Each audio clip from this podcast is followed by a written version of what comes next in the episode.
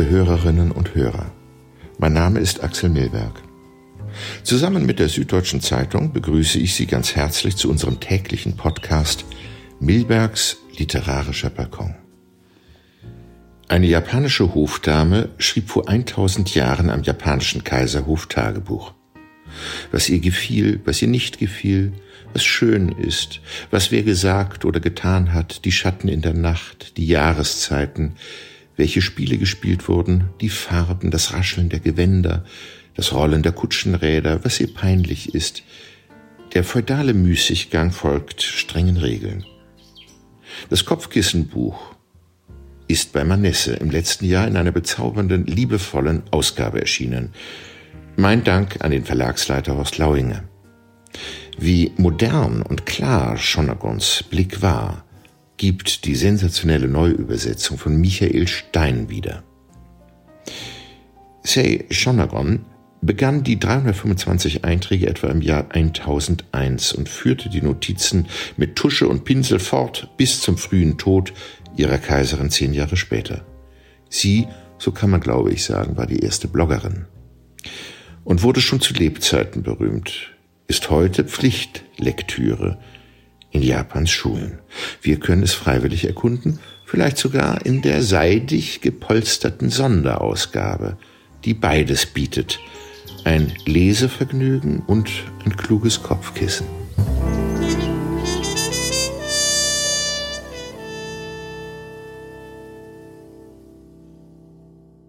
Was ich schön finde. Durch eine Stellwand hindurch ist zu hören, wie eine Dame, gewiss keine einfache Hofdame, leise in die Hände klatscht. Das hört sich schön an. Es antwortet eine junge Stimme. Eine Zofe eilt offenbar mit raschelnden Gewändern herbei. Getrennt durch eine Papierwand oder hinter einer Stellwand hört es sich schön an, wenn sich von der anderen Seite her, wo offenbar gerade gespeist wird, das Klappern von Essstäbchen und Reiskelle miteinander vermischt. Auch das Umkippen des Henkels der Reisweinkanne lässt mich aufhorchen. Was ich schön finde? Wenn das Haar einer Dame leicht zerzaust über hochglänzend gewalkten Seidenstoff niederwallt, stelle ich mir vor, wie lang es wohl sein mag.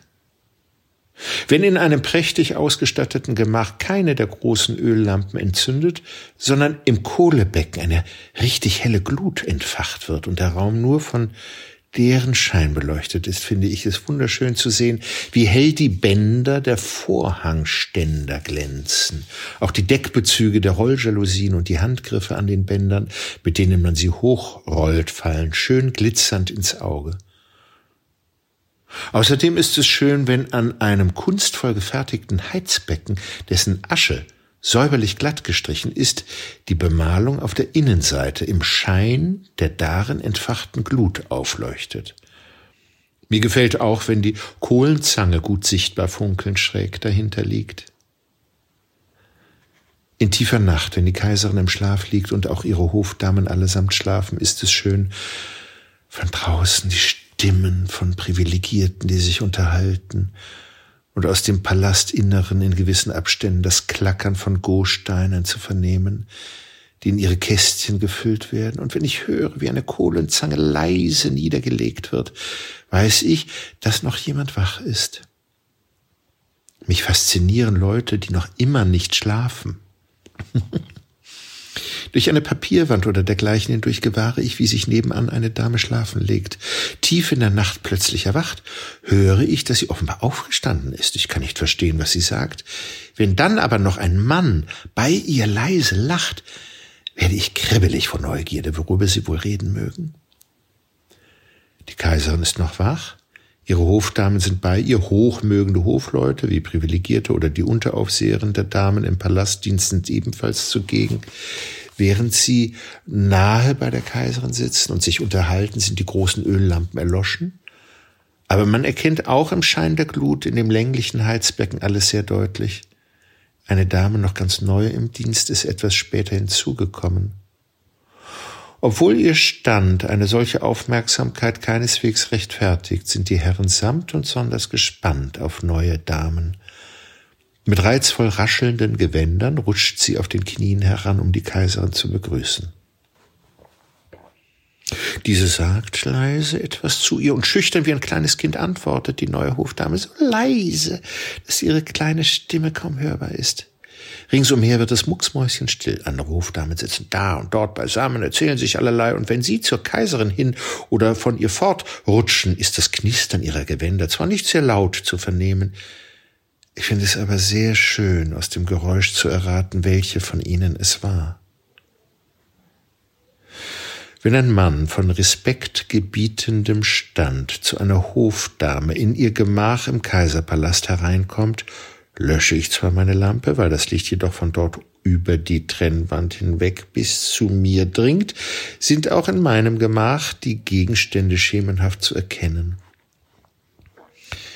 Die beiden rücken einen niedrigen Vorhangständer heran und liegen dann, weil sie tagsüber nicht so traut beisammen sein können, innig umschlungen hinter ihren Vorhängen, wobei es sich nicht verbergen lässt, ob sie gut oder schlecht frisiert sind. Hofgewand und Beinkleid des Besuchers sind über den Vorhangständer geworfen. Bei der blauen Amtstracht eines Kämmerers im sechsten Hofrang ließe sich daran nichts aussetzen, während man den Mantel eines niederen Besuchers einfach am Fußende zusammenrollt und am Morgen kommt es durchaus vor, dass er ihn nicht gleich findet und in Verlegenheit gerät. Ich finde es sehr schön, vom Innern des Raumes her einen verstohlenen Blick auf Leute zu werfen, die dort schlafen, wo Kleidungsstücke über die Vorhänge gelegt sind, einerlei, ob es Sommer ist oder Winter. Musizieren sollte man des Nachts, da sieht man die Gesichter nicht so gut. Wettkampf mit dem Sportbogen, Go-Spiel, finde ich wunderschön. Es macht sich zwar nicht sonderlich gut, aber Fußball ist auch interessant. Die Querflöte klingt außerordentlich schön. Ich mag es, wenn sie von ferne zu hören ist und allmählich näher kommt. Aber es ist auch reizvoll, wenn ein Klang aus nächster Nähe sich entfernt und schließlich nur noch ganz leise zu hören ist. Es gibt nichts Eleganteres, als stets eine Querflöte in der Brusttasche mit sich zu führen. Sie stört nicht im mindesten, weder im Wagen noch zu Fuß oder zu Ross. Wie freut es mich erst, wenn jemand eine Melodie spielt, die ich kenne. Apart ist es, wenn eine Dame am Morgen neben ihrem Kissen eine wunderbar gearbeitete Flöte findet, die ihr Liebster dort liegen gelassen hat. Dann schickt der Mann einen Boten, um sie holen zu lassen, und wenn die Dame sie ihm säuberlich in Papier eingewickelt zurücksendet, sieht es wie ein Geschenkbrief aus.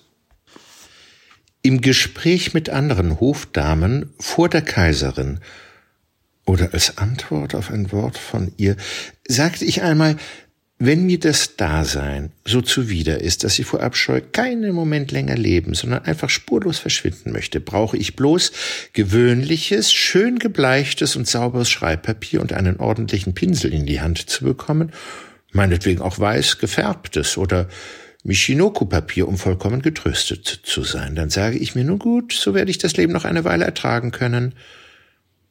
Und wenn ich mir dann noch ein blaues, sauber gearbeitetes, dickes Sitzkissen hinlege, dessen schwarzes oder weißes Stickmuster auf dem Rand mit dem Blau deutlich kontrastiert, schöpfe ich neue Zuversicht, dass auch künftig das Leben durchaus lebenswert und ein Verzicht darauf bedauerlich wäre. Du findest ja in ziemlich alltäglichen Dingen Trost, lacht die Kaiserin. Wie muss wohl demjenigen zumute gewesen sein, der das Gedicht vom Mond über dem Obersuteberg verfasst hatte? Die anderen Hofdamen meinten, das sind äußerst billige Phrasen zur Abwehr von Unheil. Danach verstrich einige Zeit, und es trugen sich Dinge zu, die mich zutiefst verunsicherten. Während ich in meinem Heim weilte, erhielt ich von der Kaiserin zwanzig Bögen wundervolles Schreibpapier, hübsch verpackt. Ich solle schnell wieder zu ihr kommen, richtete mir die Botin aus. Im Begleitbrief stand Ich erinnere mich an etwas, das du einmal gesagt hast. Das Papier ist aber nicht gut genug, um darauf das Sutra für ein langes Leben zu schreiben. Was mir zu Herzen geht, Kinder, die ihre Eltern aufrichtig ehren. Zu Herzen geht mir, wenn junge und schöne Leute, egal ob Mann oder Frau, ganz in Trauerschwarz gekleidet sind. Oder wenn Ende des neunten, Anfang des zehnten Monats noch eine letzte Grille ganz schwach vor sich hin zirpt. Was mir zu Herzen geht, eine Henne, die sich durch nichts vom Brüten abbringen lässt. Wenn sich im Spätherbst auf das welke Unkraut im Palastgarten der Tau legt, gleich Juwelen, die in allen Farben funkeln. Wenn ich gegen Abend oder Morgengrauen wach liege und höre, wie der Wind den Bambus am Flussufer zum Klackern bringt.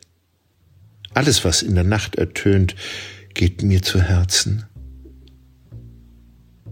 Ein Bergdorf im Schnee, junge Leute, die einander von Herzen gern haben, sich aber nicht nach Belieben treffen können, weil sich irgendein Hindernis auftut.